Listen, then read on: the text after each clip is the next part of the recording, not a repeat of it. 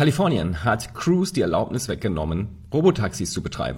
Ursache war wohl ein Unfall, ausgelöst allerdings von einem Fahrzeugmitfahrer. Der betroffene Fußgänger ist allerdings unter dem Robotaxi gelandet. Das dürfte nicht nur für GM ein Rückschlag sein. Shortcast Club